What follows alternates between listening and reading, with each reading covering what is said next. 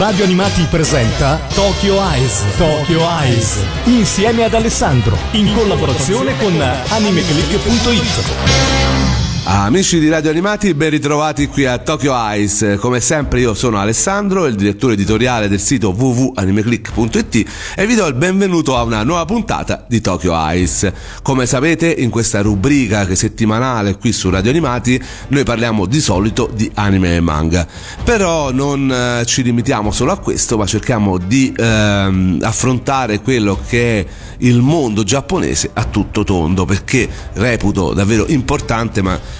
eh, da appassionato appunto di anime e manga, cercare di approfondire tutto quello che riguarda gli usi, il folklore, la politica, tutto quello che riguarda il, appunto il sollevante. E per fare questo, tutte le volte chiamo la nostra grande, grande, grande espertona di eh, Giappone, che sul sito di Anime Click ormai da anni eh, conduce ogni qualsivoglia rubrica riguardante appunto l'universo del sollevante Patrizia Aci 194. Ben ritrovata Patrizia. Ciao a tutti. Ciao Patrizia, allora noi però stavolta ti abbiamo chiamato perché eh, il Giappone ha bussato prepotentemente alle porte di tutti gli organi di informazione, siano essi televisivi che eh, cartacei. Eh, è eh, successo qualcosa di veramente molto importante e ne voglio parlare qui a Tokyo Ice anche perché sicuramente avranno, ne avranno sentito parlare anche i nostri ascoltatori. Sono cose che magari butti l'occhio distrattamente, però non capisci. Essendo la nostra una rubrica appunto che parla di Giappone oltre che di anime e manga, reputo importante fare un po' il punto di quella che è comunque una, davvero una, un cambio epocale all'interno dell'universo giapponese, della cultura giapponese. Cultura giapponese che eh, si sviluppa in ere, l'abbiamo scoperto recentemente, noi che eh, un pochino ne sappiamo, lo non era una novità per noi, però appunto per moltissime persone che hanno guardato i telegiornali in questi giorni e hanno visto quello che è successo, eh, c'è stata una scoperta che eh, il Giappone ha cambiato e ora si trova in una nuova era. Ci puoi spiegare esattamente che cosa è successo? Sì, infatti eh, c'è una nuova era. Eh, il Giappone, pur eh, seguendo il nostro calendario, il calendario gregoriano, e quindi essendo nel 2019 a tutti gli effetti, in realtà per molti documenti ufficiali usa ancora ehm, la distinzione in ere o epoche o periodi, può essere tradotto in vari modi. E quindi noi eravamo nella, nell'epoca Eisei e dal primo maggio siamo entrati in una nuova epoca eh, e l'epoca varia nel momento in cui si cambia imperatore praticamente. Quindi praticamente le ere sono in base alla vita dell'imperatore stesso. Esatto, esatto. Eh, praticamente ogni qualvolta un imperatore eh, muore e ne sale uno nuovo, viene denominata una nuova epoca. Questo perché l'imperatore ancora esiste in Giappone. Noi siamo magari rimasti ai film di guerra, magari non tutti lo sanno, ma l'imperatore è ancora vivo e vegeto come entità diciamo politica sicuramente forse ecco po- di potere sicuramente molto poco è rimasto a questa mh, realtà no Patrizia? No infatti l'imperatore è fondamentalmente un simbolo eh, non ha eh, alcun ruolo politico né decisionale però è sicuramente il simbolo del paese eh, serve proprio a tenere unita la nazione e mh, per cui eh, rimane comunque una figura molto molto importante ed è a onor del vero è l'unico imperatore al mondo, cioè che si possa fregiare del titolo di imperatore c'è solo quello del Giappone. In effetti è così.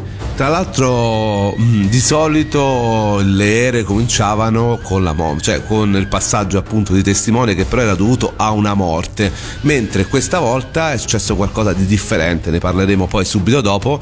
In realtà l'imperatore che ha passato il testimone, fortunatamente per lui, non è morto. No, infatti, fortunatamente in questo caso l'imperatore ha abdicato eh, e quindi non è morto, per cui anche il cambio di epoca è stato stato vissuto in maniera decisamente diversa, perché appunto per fortuna non c'era un lutto da elaborare prima, ma in realtà si è potuto, come dire, festeggiare perché comunque Akihito, per quanto abbia più di 80 anni e qualche acciacco, è ancora vivo e vegeto. Akihito, che è il nome del vecchio imperatore, e, e, la cui era è partita nel 1989. Esatto. Dico giusto? Sì, sì, sì, dici giusto. È partita nel 1989 quando eh, appunto morì suo papà che era Hirohito. Il famoso Hirohito che conosciamo dai film di guerra, che era l'imperatore appunto della seconda guerra mondiale. Esatto, esatto, fu quello che appunto traghettò il Giappone durante la sconfitta della seconda guerra mondiale e eh, fu anche uno dei primi eh, che si sentì per radio. Eh, l'imperatore è sì il simbolo del Giappone, eh, però è sempre stata una figura molto lontana dalla gente la prima volta che le persone sentirono la voce dell'imperatore fu proprio quando Hirohito annunciò alla radio la fine della seconda guerra mondiale. Ora ne parliamo sia di Hirohito che eh, dei suoi successori immediatamente dopo la prima pausa musicale. Eh, con la fine dell'epoca Isei, poi ovviamente ci spiegherai pure il perché dei nomi di queste ere, da dove derivano è stato stilato una classifica, sono stati proprio presi dei giudici e fatta anche una serie di votazioni online, è stata una cosa abbastanza seguita praticamente per decidere quali sono state le canzoni più significative del periodo E6 per quanto riguarda eh, gli anime, proprio le canzoni da anime, per farvi intendere pure quanto sono importanti le canzoni da anime. Eh, non vi diciamo subito il vincitore, però ci sono state in varie categorie parecchi risultati mh, diciamo abbastanza prevedibili. Il vincitore ovviamente, ripeto, ve lo dirò alla fine, sarà proprio l'ultima canzone di questa puntata. Fra eh, le canzoni premiate non poteva mancare quello che è un caposaldo, lo abbiamo sentito anche più volte qui a Tokyo Ice, delle anime song, cioè Chala e Chala eh, di Kageyama sui testi di Yukinoyo Mori stiamo parlando della opening 1 di Dragon Ball Z che ora ci andiamo ad ascoltare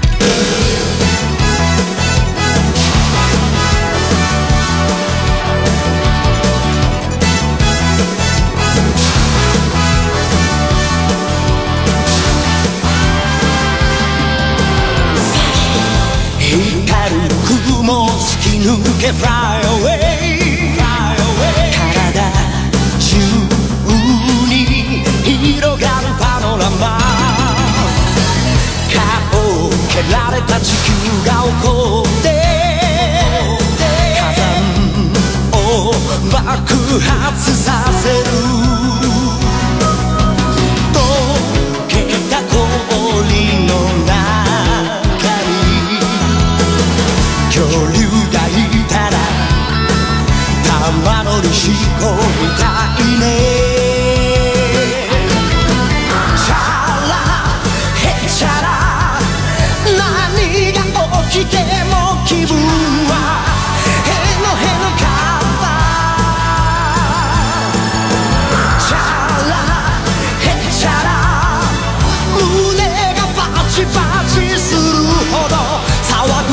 空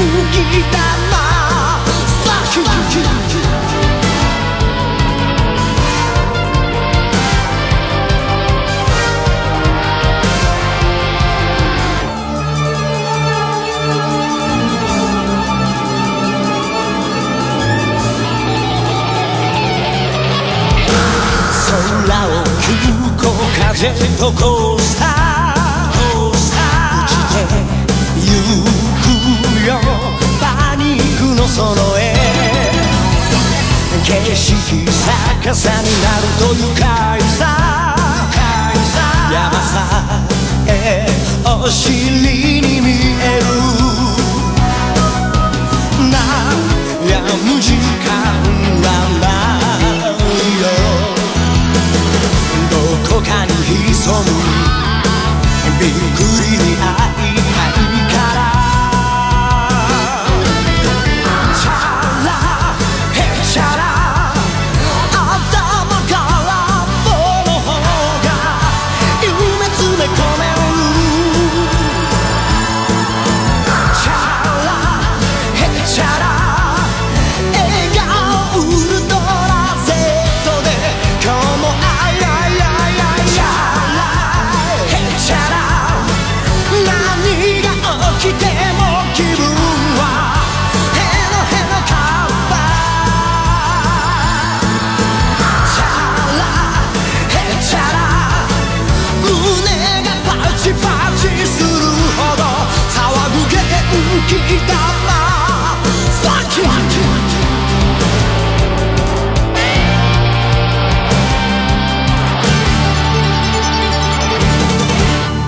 Amici di Radio Animati, questa era Chala e Chala, che è la canzone, ovviamente la conoscete tutti, di Dragon Ball Z Opening 1, appunto una canzone famosissima che è stata scelta fra le tante per rappresentare eh, l'epoca Eisei per quanto riguarda le anime song.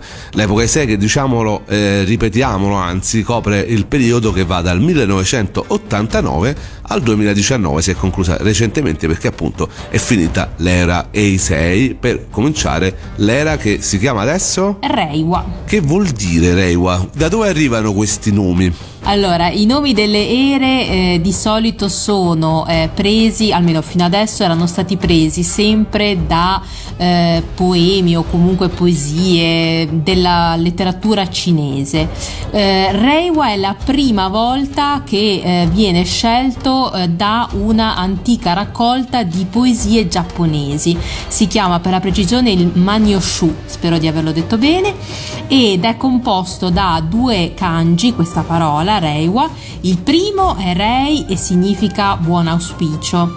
Il secondo è Wa e significa pace, armonia. Quindi siamo sempre dalle parti di, di pace, di... Sì, perché leggo che l'era E6 voleva dire pace raggiunta, mentre la precedente, quella famosa del periodo della seconda guerra mondiale, periodo Showa, ho pronunciato bene? Sì, sì, sì. Voleva dire appunto periodo di pace illuminata, che poi in realtà pace non c'è stata perché c'è stata la guerra. Vabbè, la speranza speranza diciamo che è sempre quella, cioè si cerca sempre di scegliere nomi che siano di buon auspicio, che siano comunque proiettati verso un'era migliore in cui si stia meglio, insomma la, l'augurio è sempre quello poi logicamente. Però appunto la cosa particolare è questa, che è stata tratta da una cosa giapponese stavolta. Dicevamo appunto imperatori che determinano le ere, quindi epoca Showa con Hirohito, epoca Eisei con Akito, epoca eh, Rawa, detto bene? Reiwa. Reiwa. Reiwa. con Naruito Perfetto. che appunto ha inaugurato questa nuova epoca, è cominciata adesso praticamente da una settimana.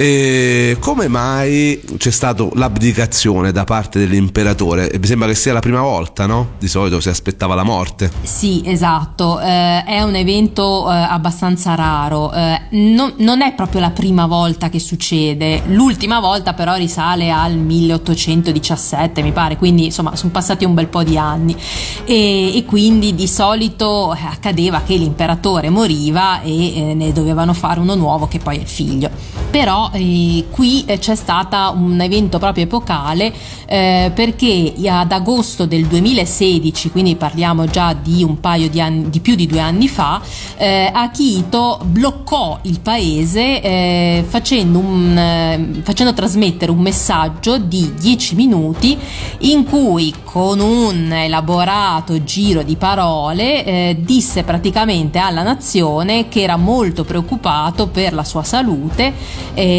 e che insomma aveva paura di incontrare delle difficoltà eh, nel compiere i suoi doveri e nell'esercitare le sue funzioni.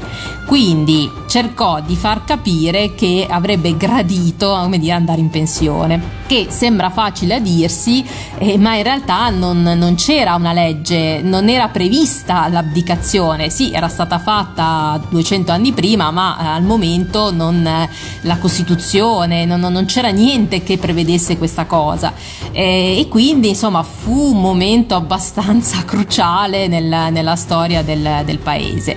E quindi disse ragazzi, detta schiettamente, eh, io non ce la faccio più e eh, cerchiamo di trovare una soluzione per cui ci volle quasi un anno, eh, però poi a giugno del 2017 eh, il governo giapponese promulgò proprio una legge speciale eh, che consentiva ad Akihito di abdicare in favore del, del figlio Naruhito e quindi di avere questa nuova era in realtà con l'imperatore uscente ancora vivo per fortuna. Ma perché si era così stancato di fare l'imperatore? Che cosa fa un imperatore oggi? Sappiamo perfettamente, o almeno chi ha visto i film di guerra, che comunque si è un po' interessato, che in passato l'imperatore era visto come un dio questa cosa non è più ovviamente attuale da dopo la seconda guerra mondiale. Quindi com'è oggi eh, e che cosa fa un imperatore giapponese? Ma allora, eh, in realtà fa un sacco di cose, eh, nel senso che è comunque il simbolo del paese.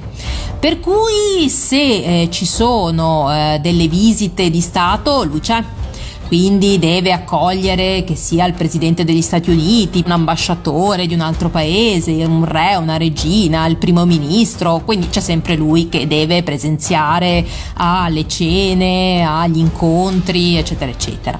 Eh, stessa cosa all'interno del paese, spesso si muove con la moglie e va eh, a visitare le varie prefetture eh, del Giappone. In questo Akito è stato eh, molto eh, moderno perché proprio voleva cercare di entrare in contatto con il suo popolo e quindi lui e la moglie si sono girati tutte le prefetture del paese e non sembra quando sei giovane tanto quanto adesso Akito ha più di 80 anni. E oltretutto eh, insomma ha avuto anche diversi problemi di salute eh, per cui ha avuto un cancro alla prostata un bypass coronarico eh, insomma eh, qualche acciacco c'è e non sembra ma eh, insomma anche girare eh, per tutto il paese presenziare agli eventi insomma una persona di una certa età non è facile Sappiamo che poi oltretutto lui, l'imperatore, una volta dicevamo, aveva proprio un ruolo che oscillava tra quello di capo religioso e eh, quello di capo temporale Oggi ha ancora una valenza religiosa l'imperatore?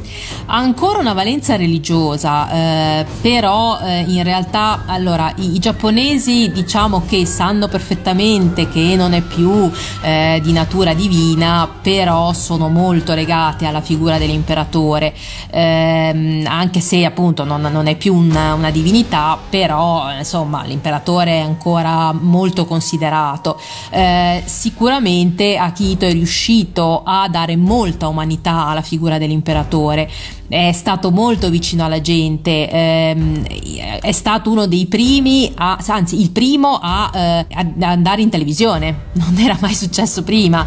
E quando ehm, ci fu il terribile terremoto del 2011 parlò proprio alla nazione eh, facendo questo discorso in diretta tv per come dire dare proprio eh, la sua testimonianza che lui era lì, era presente e cercava di infondere coraggio in un momento veramente drammatico per il paese, ma non solo, appena fu possibile, ovviamente per, proprio per una questione di ripristinare strade, cioè, per la sicurezza anche, lui e la moglie andarono a eh, visitare, a co- consolare in un certo senso anche proprio tutti gli sfollati della zona, eh, andarono nelle palestre, si inginocchiarono a parlare con le persone, è un evento che a noi sembra strano, eh, ma per loro era veramente una cosa eh, fuori dal comune. Perché erano abituati a vedere l'imperatore, ecco lontanissimo. Non erano abituati a vederlo così da vicino, no? Infatti.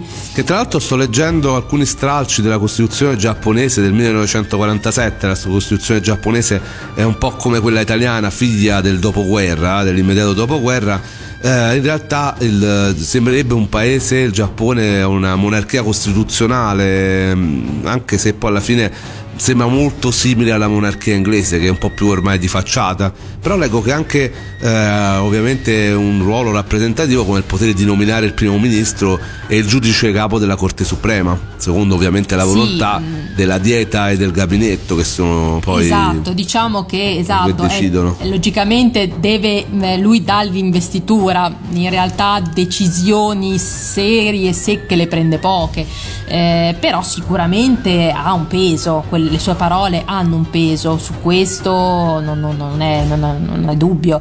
E c'è anche da sottolineare una cosa, Akito è stato il primo a sposare una donna non di nobili origini, ma una borghese e anche qui ruppe una tradizione non di, di, poco, di 1500 anni. Michiko, la moglie, è la prima borghese che è andata in sposa a un membro della famiglia imperiale anche lì a noi sembra una cosa comune, ma eh, sono piccole eh, cose che però eh, danno il peso di quanto sia stato rivoluzionario in un certo senso Akito. Ora interrompiamo questi discorsi seri parlando di animazione, di anime, torniamo alle canzoni considerate quelle più rappresentative dell'epoca che ci ha lasciato, quindi quella che è andata dal 1989 al 2019. Eh, abbiamo sentito Dragon Ball Z, adesso ci avviciniamo a qualcosa di più recente, fra le canzoni premiate, giudicate appunto da una giuria di eh, esperti e ovviamente dal pubblico di casa, eh, non è mancata la presenza di Attacco dei Giganti, una delle serie più rappresentative degli ultimi anni per quanto riguarda gli anime, l'abbiamo visto anche su Netflix e quindi non può mancare quella che è la opening, la prima opening di questa serie, Ureno Yumiya dei Linkin Horizon, che ora ci andiamo ad ascoltare.「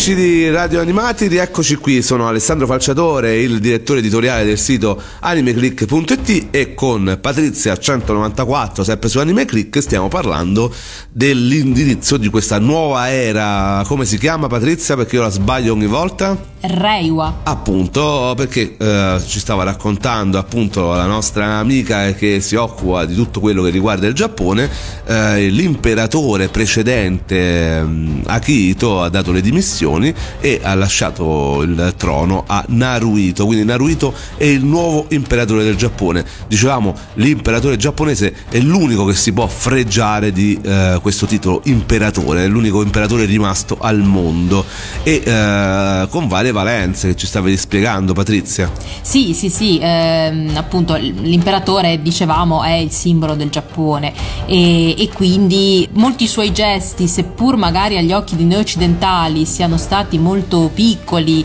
eh, magari anche tra virgolette banali, in realtà eh, sono stati comunque piccoli passi che hanno portato poi il Giappone a essere molto più vicino al, all'imperatore, a togliere quella eh, dimensione divina eh, che poteva ancora circondarlo. È stato sicuramente un eh, imperatore che ha saputo farsi voler bene ed è stato molto vicino alla gente. Tanto per dirne una, eh, ad esempio i suoi figli furono allevati proprio da lui e dalla moglie, non vennero lasciati alle tate come era accaduto a lui, ma si occuparono direttamente entrambi i coniugi dell'educazione dei figli. Una curiosità, questo è il 126esimo imperatore del Giappone, sono veramente veramente tanti, ehm, non mi aspettavo questo numero così importante. Eh, invece... E poi un'altra curiosità che francamente mi dovrei levare è eh, il trono giapponese viene detto del crisantemo, infatti molti giornali hanno intitolato Naruhito sul trono del crisantemo. Perché il crisantemo è il simbolo della casata imperiale, molto semplicemente, Ah, ecco. ma, ma magari lo, lo vedete anche, è, questa, ehm, è molto stilizzato in realtà il simbolo, quindi magari sulle prime uno non, non si accorge che è un crisantemo, ma questo, questa specie di fiore giallo con tutti i petali è in realtà il crisantemo, è proprio il simbolo della famiglia imperiale, per quello che si dice trono del crisantemo. Eh, quindi dicevamo inizia la nuova epoca, inizia l'anno 1 dell'era Reiwa e eh, comincia appunto con tantissime speranze. Tra l'altro tantissime sono state le cerimonie che abbiamo visto eh, la settimana scorsa per questo che è un vero e proprio rituale di passaggio. Sì, sì, sì, infatti c'è stata tutta una serie di eh, cerimonie che in realtà non sono ancora finite eh, perché al momento quelle che si sono svolte fra il 30 aprile e il primo maggio sono eh, quelle diciamo più private. In realtà quest'autunno ci sarà poi diciamo potremmo dire l'incoronazione ufficiale anche se in realtà adesso Naruhito è l'imperatore del Giappone però ci sarà l'incoronazione davanti a tutti i dignitari dei vari paesi quindi verranno invitati re, regine da tutto il mondo primi ministri Come si faceva una volta, quindi ancora si fanno queste Ah, cose. sì, sì. Sì, sì, ancora si fanno assolutamente, quello non, non è, è previsto proprio tutto dal protocollo. Per la insomma. felicità di tutti i giornali gossipari. Eh beh, figurati, è come vestito quello e chi c'era quell'altro. Vabbè, è anche giusto. Pare che eh, il nuovo imperatore eh, avrà, ehm, il, mentre in queste cerimonie che si sono svolte in questi giorni indossava il frac, eh, dovrebbe indossare un vestito eh, d'epoca, quindi un kimono tradizionale che presumo peserà quegli 800 kg, però vabbè, eh, ci sta insomma. Ah, per una volta nella vita ti incoronano imperatore, si può anche fare. Anche perché noi siamo abituati a vedere l'imperatore non cioè che ovviamente l'imperatore del Giappone ce l'aspettiamo con vestiti tradizionali, ma io l'ho sempre visto oh, nei film o vestito da militare, perché una volta, almeno fino al 1946, era il capo dell'esercito e quindi Sì. portava comunque eh, la divisa militare, soprattutto nel periodo della guerra. E poi comunque sempre in frac, sempre in abiti occidentali. Poche volte io in realtà l'imperatore l'ho visto con abiti tradizionali, forse perché in televisione doveva apparire così. Ma allora, tendenzialmente adesso gli abiti tradizionali di solito li indossano matrim- durante il matrimonio eh, e eh, li indossano di più nelle cerimonie religiose. Infatti l'imperatore Akito ha cominciato, diciamo, la sequela delle cerimonie mh, mm, il martedì 30 aprile visitando i templi che ci sono all'interno del Palazzo Imperiale e lo ha fatto proprio indossando questa tunica, potremmo chiamarla kimono per capirci, eh, però una tunica arancione scuro che ha proprio un nome, si chiama Korozen no Go e si utilizza proprio per queste cerimonie religiose. Eh, praticamente l'imperatore è andato dagli antenati eh, a dirgli ok abdico perché eh, hanno appunto questo rapporto molto stretto con certo. i loro antenati e quindi... Ne abbiamo parlato anche nella puntata riguardo le festività giapponesi, c'è questo rapporto esatto. con eh, la morte eh, quasi a diretto contatto con i propri cari. Loro d'altronde in Giappone eh, onorano i morti direttamente in casa, non vanno ai cimiteri. Sì, esatto, hanno gli altarini direttamente in casa. E quindi poi invece ha indossato nuovamente i panni eh, occidentali e eh, alle 17 di quel giorno de- de- di martedì eh, ha fatto proprio, ha ufficializzato a Kito la sua abdicazione alla presenza eh, del primo primo ministro eh, Shinzo Abe e eh, di tutti i dignitari della dieta del Parlamento e di buona parte della famiglia imperiale. Ha fatto quindi il suo ultimo discorso ufficiale e, e quindi poi diciamo che si è ritirato. Il giorno dopo è stata la volta di Naruhito che ha aperto le cerimonie eh, più o meno nello stesso modo. Eh, l'unica differenza è che eh, la prima cerimonia era eh, senza donne. Ecco, questo... Qui c'è ancora questa... Ancora questa brutta brutta tendenza del Giappone a dar poco spazio alle donne. Eh, siamo anche in epoca moderna e ci sono ancora queste limitazioni. Sì, diciamo che anche qui eh, si può vedere una piccola eh, incrinatura nel sistema, nel senso che la prima cerimonia che si è svolta intorno alle 10.30 di mercoledì 1 maggio eh, non erano presenti le donne della famiglia, non potevano teoricamente essere presenti, però siccome c'è un, una, una donna ministro, la signora Satsuki Katayama è stata la prima donna nella storia moderna a partecipare a questa cerimonia.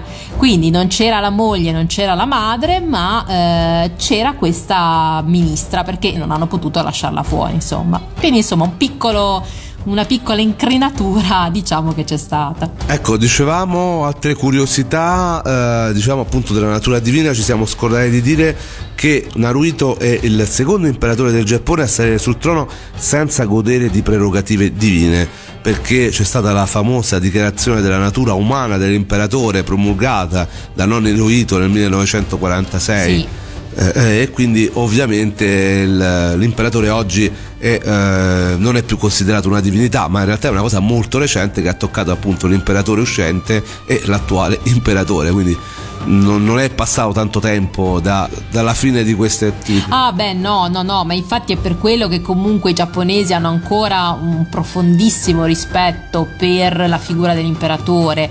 Eh, negli ultimi anni c'è stata questa apertura, però insomma, eh, tutto quello che riguarda la famiglia imperiale, l'imperatore è sempre molto eh, circondato, insomma, mm, stanno chiusi nel palazzo, adesso sì, si vedono, ma insomma c'è ancora molto rispetto, molta tradizione. Naruhito è nato nel 1960 a Tokyo e viene considerato una persona in gamba sicuramente, oltretutto eh, famoso per le sue opere caritatevoli e quindi molti si aspettano dei cambiamenti ulteriori eh, nel mondo della tradizione giapponese, quindi si spera che questa nuova era possa portare ecco, un vento di modernità che c'è sicuramente dal punto di vista economico, tecnologico, ma forse nella mentalità ancora no. E quindi magari l'imperatore può svolgere anche questa figura oggigiorno di eh, innovatore, no? Si spera almeno. Sì, sì, sì, si spera. Eh, infatti, comunque nel suo discorso Naruito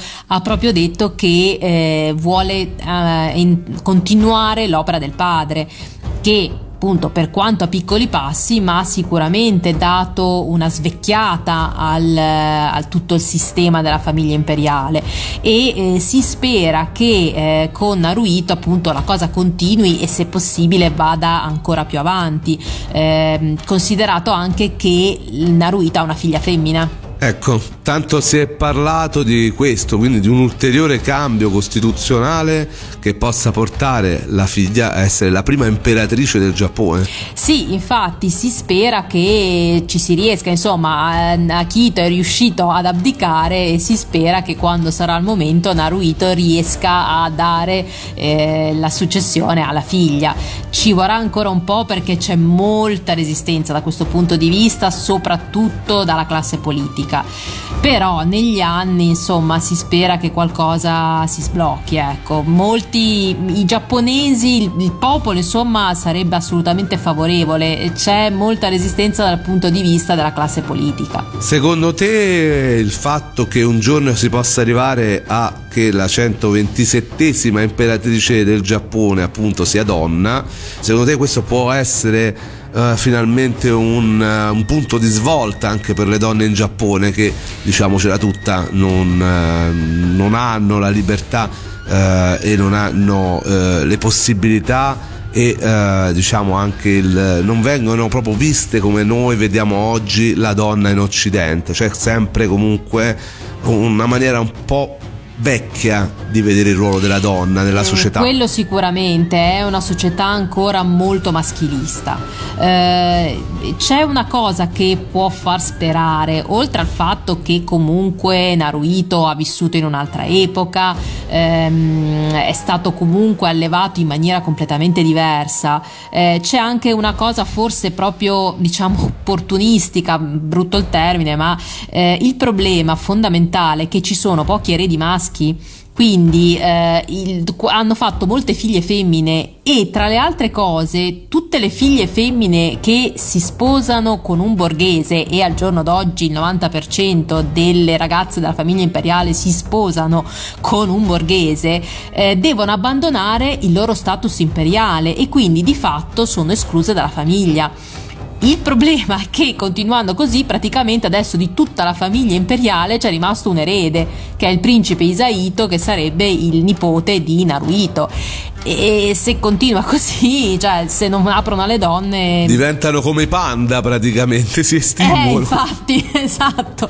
È quello che sta cominciando a diventare un problema serio. Uno poi ci scherza, però in realtà è un, comincia a diventare un problema serio. Che per un paese così legato alle tradizioni come il Giappone, sì, è veramente eh, un problema sì. serio quindi insomma si spera che questo e un altro le cose insomma siano favorevoli alle donne nel futuro. Ti ringrazio Patrizia di questo excursus che ci hai dato. Ci puoi consigliare qualche lettura, qualcosa riguardo sempre il Giappone, qualcosa che stai leggendo, non solo prettamente riguardo l'imperatore? Ma allora, proprio in questi giorni sto leggendo un libro eh, che raccoglie eh, alcuni articoli di vari eh, mm, giornalisti, sia stranieri che italiani, eh, che si chiama The Passenger, che è una raccolta proprio dedicata al Giappone. E devo dire che l'ho trovata molto molto molto interessante.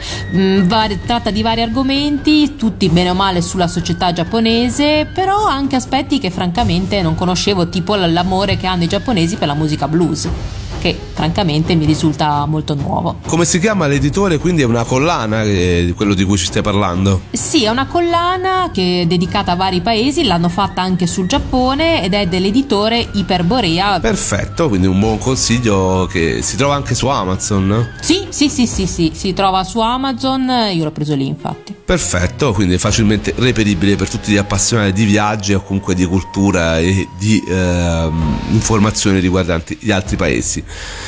Noi adesso ci lasciamo, ci tenevo davvero a fare questo approfondimento perché di solito il Giappone eh, o si parla di stranezze o si parla purtroppo di brutte notizie riguardanti per esempio il terremoto, i tifoni. Invece questo è stato veramente una, un argomento interessante che, che, finalmente è giunto anche alle uh, orecchie anche di chi veramente non sa niente del Giappone, non, ci, non, non gli interessa, quindi ci tenevo ad approfondirlo. Eh, chiudiamo il discorso anche della canzone canzone più votata fra le anime song di, tutte, di tutta l'epoca Eisei, eh, la canzone che ha vinto, la, proprio la vincitrice, quella totale di tutte quante le canzoni che eh, hanno accompagnato gli anime dal 1989 al 2019 la canzone vincitrice secondo te Patrizia qual è? Mm, ho un vago sospetto di quale possa essere così, ma proprio vaghissimo. Eh beh, penso sia veramente quella una delle più famose. D'altronde io da appassionato e da fan della serie sono felicissimo. È la opening di Neon Genesis Evangelion Zankoku Nateshi no Tease, eh, canzone che rimane un classico ancora tra i fan del karaoke in Giappone, tanto che la sua compositrice Neiko Ikawa afferma di guadagnare più di 100 milioni di yen in royalties ogni anno. È una canzone ah, che anche noi quando andiamo al karaoke cantiamo spesso male, però la cantiamo. L'importante è l'impegno. Sì, sì, assolutamente. Vabbè, poi quando andiamo in Giappone cantiamo anche O Sole Mio pur di cantare qualcosa perché ci divertiamo tantissimo al karaoke.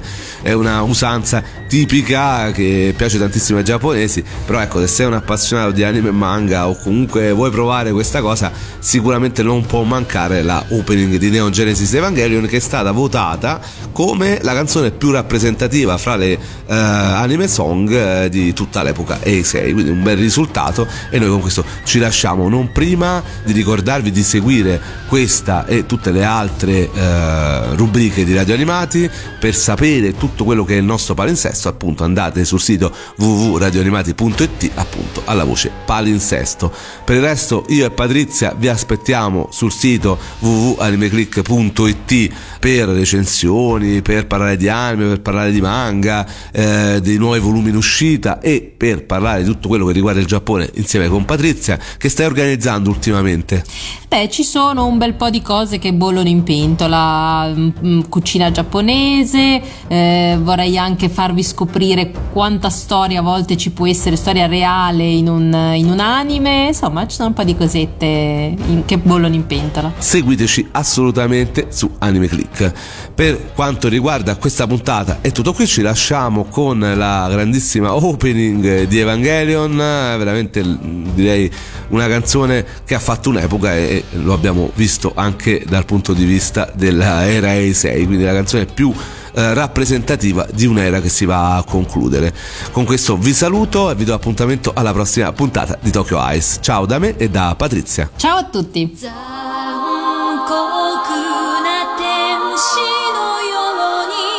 Sure.